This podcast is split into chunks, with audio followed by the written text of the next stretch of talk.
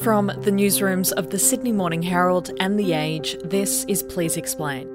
I'm Julia Carr-Catzel, filling in for Samantha Selinger Morris. It's Thursday, January 11. A plane door ripping open mid flight, leaving a gaping hole thousands of metres above sea level, is usually the stuff of nightmares or blockbuster Hollywood movies.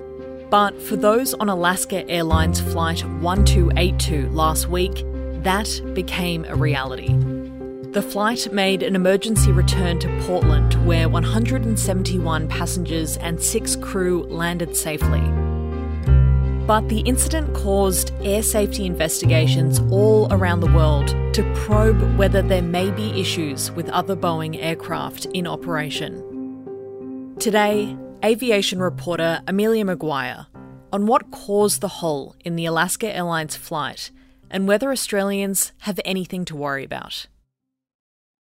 Amelia, I'm not really a nervous flyer, but my mind has definitely conjured up the worst while flying, aka windows cracking and exit doors swinging open mid flight and the dreaded oxygen masks dropping down. But I didn't expect to come across that very footage on my socials last week. Can you explain what exactly happened on Alaska Airlines Flight 1282? I don't think you're alone there, Jules. And I also think that the 171 passengers aboard that flight were not expecting um, the events to unfurl as they did. But basically, what happened on this flight was very rare, it's important to say. The Flight 1282 was flying from Portland to Ontario on Friday in the US, Saturday, our time, when a plug holding one of its cabin panels basically blew off soon after takeoff.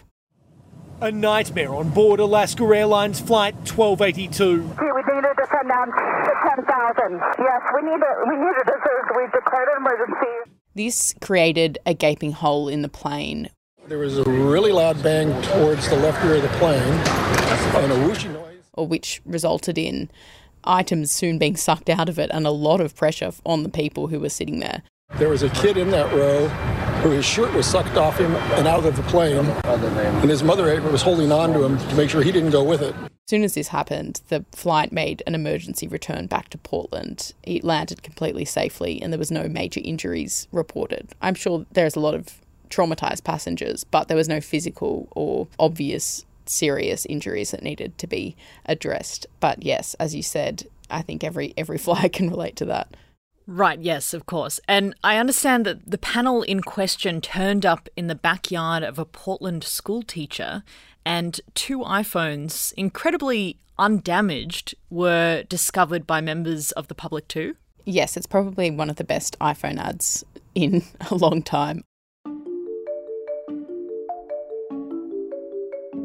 Went to go for a walk today and I found a phone sitting on the side of the road that uh, had apparently fallen 16,000 feet. It was still pretty clean, no scratches on it, uh, sitting under a bush. I mean, not only were one of the iPhones located just in a bush off the side of the street, off a Portland street, but it was still in airplane mode, so that's a very conscientious passenger for starters. And it was also didn't have a passcode. So I opened it up and it was in airplane mode with a travel confirmation and baggage claim for Alaska 1282. The panel in question, the plug, the door plug as it's kind of colloquially referred to. But now we need the public's help. We believe from looking at radar data that the door is around Barnes Road. If you find that, please, please contact local law enforcement.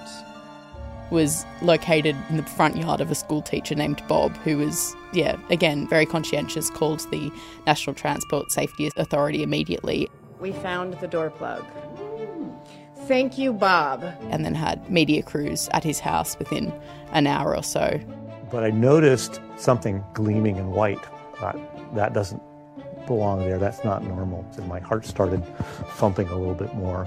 Unbelievable that that thing that people had been looking for all weekend happened to be in my yard. And I think he was pretty popular with his students the day after. I can imagine.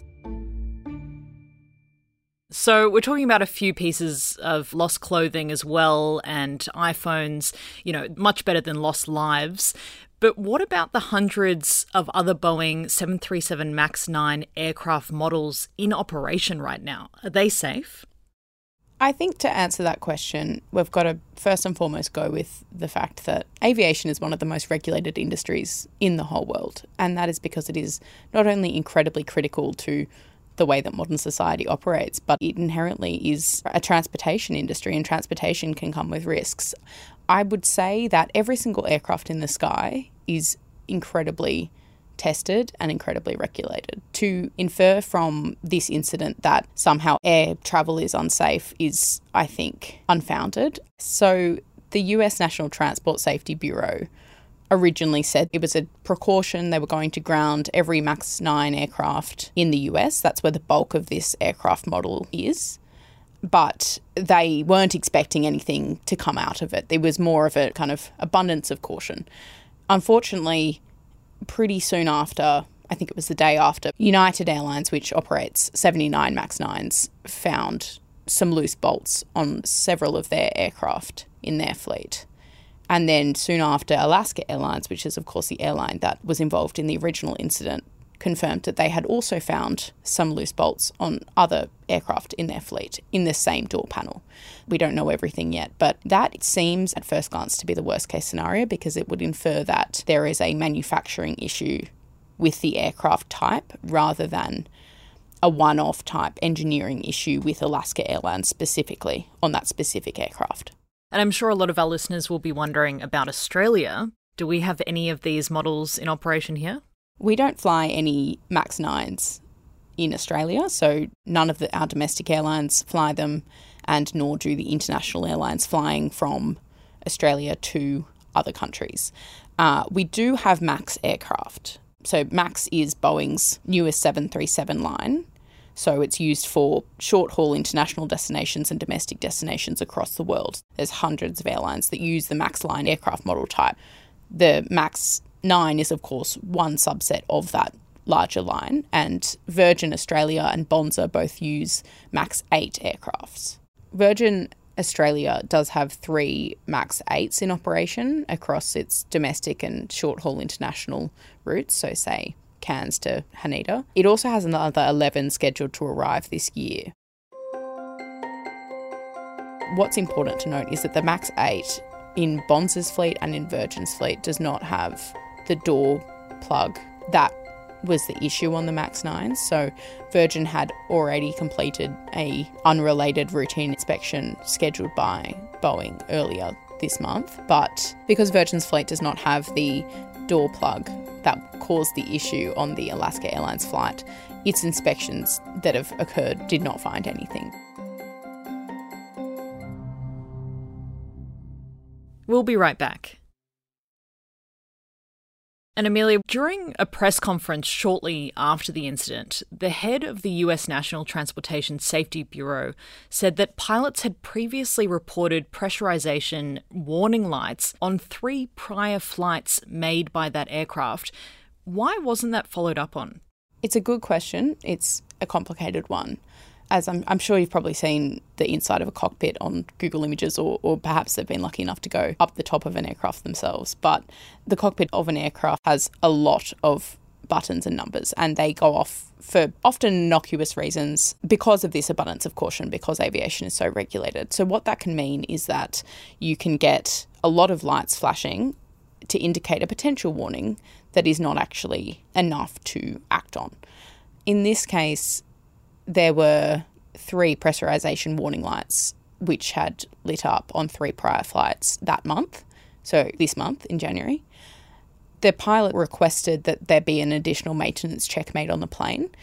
So, Alaska Airlines responded to the warnings from the pilots who flagged that these pressurization warning lights were going off by, instead of entirely cancelling every flight that was scheduled for the aircraft, it restricted the aircraft from flying over water so that it would always be close to an airport so that if an incident did occur, which of course we know it did, they would swiftly be able to land safely at a nearby airport. I think it's important to note that we don't know whether those pressurization lights were related at all. We just know that they were flagged, and the US Transport Safety Authority has been very transparent about every detail pertaining to this case. They're not necessarily always related, but it could be. Time will tell whether Alaska Airlines made the wrong call to not ground that fleet early, and I think time will also tell whether they should have done a more comprehensive maintenance check as was originally requested from the pilots. Right, and this isn't the first time Boeing has had to ground its aircraft due to dangerous malfunctioning, is it? One of its MAX models, the MAX 8, was at the centre of some devastating crashes in 2018 and 2019. Yes, so the MAX 8 fleet has had its own issues in the past. Dozens of countries, including all nations in the European Union, have grounded the Boeing 737 MAX 8 and banned them from their airspace. It must be the most tested aircraft in the world because in 2018 in Indonesia there was a fatal and devastating crash. In October, a Lion Air flight crashed, killing all 189 people on board. And then in 2019, there was another crash. An Ethiopian Airlines 737 MAX 8 crashed shortly after takeoff, killing all 157 people on board. That resulted in the global grounding of the entire MAX 8 fleet, which was hundreds and hundreds of planes. And it was not returned to service until 2020. But it has, again, as I said, it has been cleared by every regulator in every airspace, and it's worth pointing out that the Australian airspace is particularly regulated.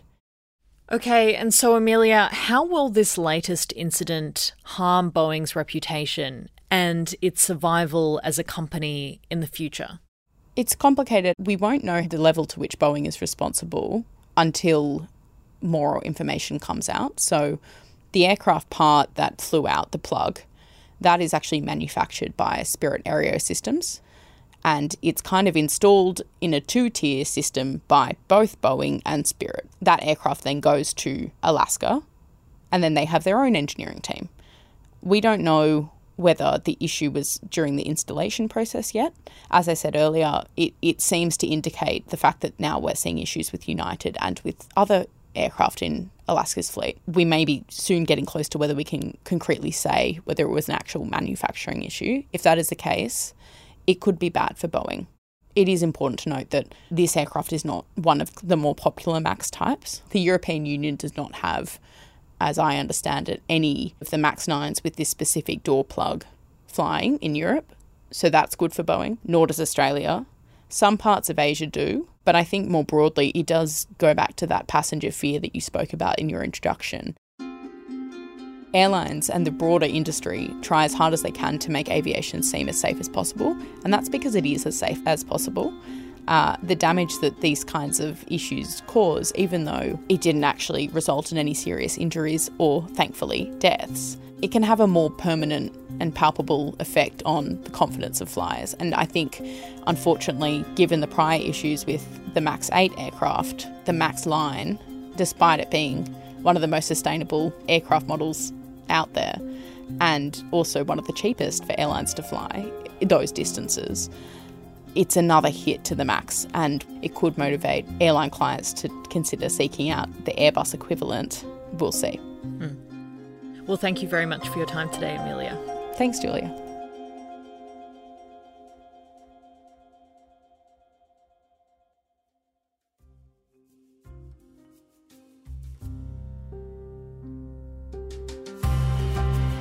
Today's episode of Please Explain was produced by Tammy Mills.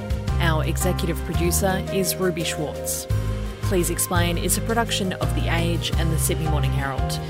If you enjoy the show and want more of our journalism, subscribe to our newspapers today. It's the best way to support what we do. Search The Age or smh.com.au forward slash subscribe. I'm Julia Carr-Catzel. This is Please Explain. Thanks for listening.